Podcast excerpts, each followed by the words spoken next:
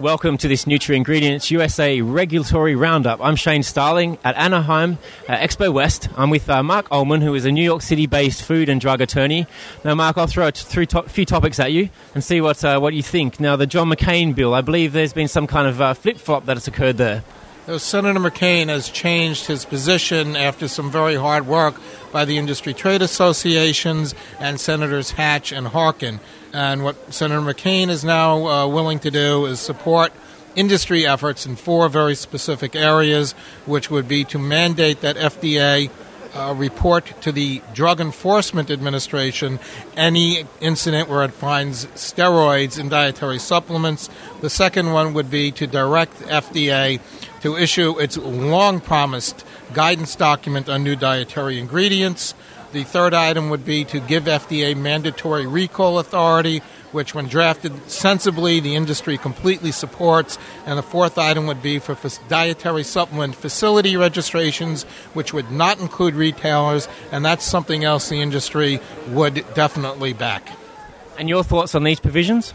Um, I think they all make uh, sense for the industry. A couple of them are a little bit redundant, but if this is the focus of the effort, I think the industry uh, can all get behind it. And what do you think the head of USADA, the U.S. Anti-Doping Authority, uh, Mr. Tygart, would say about this?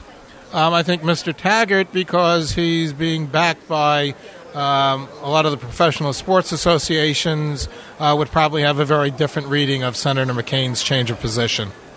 Okay, if we uh, move to California, the uh, Proposition 65 uh, rule has uh, prompted a legal action against uh, some omega 3 suppliers and retailers and supplement manufacturers. What's your take on that situation? I think this is the perfect example of exactly what's wrong with Proposition 65. This is a lawsuit brought by a bunch of bounty hunters, uh, backed by lawyers who make a career out of squeezing money out of companies named in this kind of litigation. And what they're doing here is suing companies selling a very, very beneficial product um, and, and their action, if they su- succeed in scaring people away from using this, will be very hurtful to public health. And what people need to keep in mind is that these products are perfectly legal in the 49 other states. There's nothing wrong with the way they're being marketed. They, these products could be sold perfectly uh, legitimately, in fact, in the rest of the world. This is strictly a California issue on a very narrow question raised under a very badly drafted law. Do you feel the action has any chance of succeeding?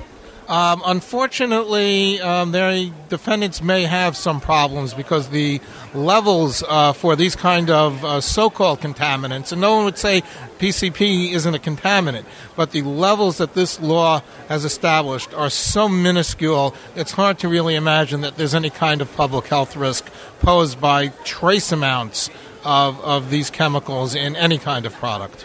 Well, hopefully, the Californian lawmakers will see sense there.